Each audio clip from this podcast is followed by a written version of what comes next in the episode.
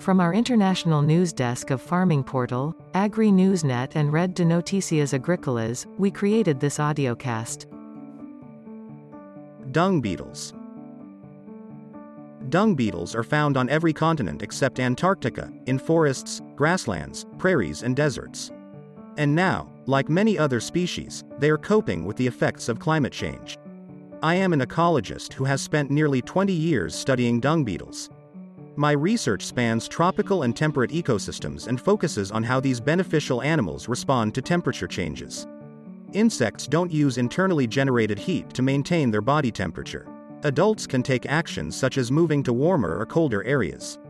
However, earlier life stages such as larvae are often less mobile, so they can be strongly affected by changing temperatures.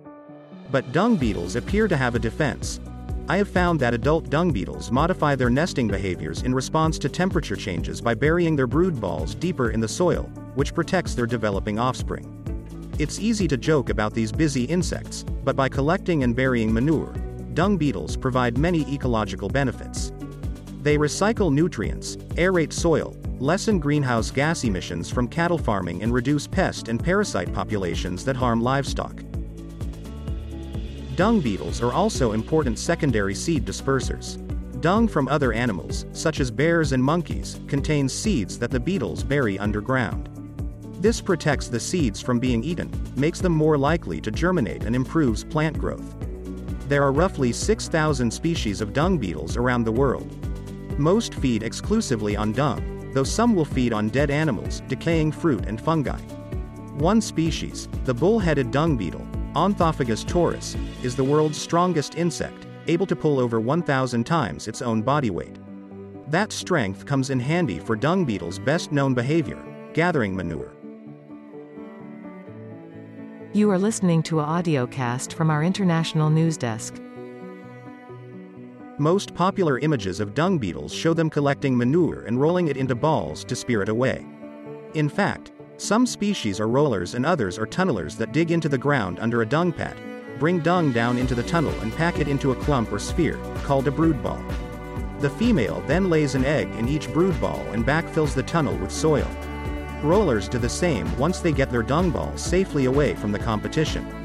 When the egg hatches, the larva feeds on dung from the brood ball, pupates and emerges as an adult. It thus goes through complete metamorphosis, from egg to larva to pupa to adult, inside the brood ball. Dung beetle parents don't provide care for their offspring, but their nesting behaviors affect the next generation. If a female places a brood ball deeper underground, the larva in the brood ball experiences cooler, less variable temperatures than it would nearer the surface.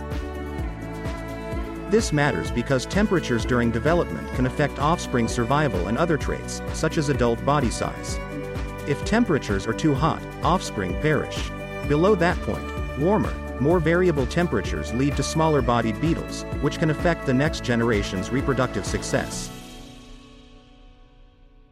This was a audiocast from the international news desk of CRA Media International in Los Angeles, USA.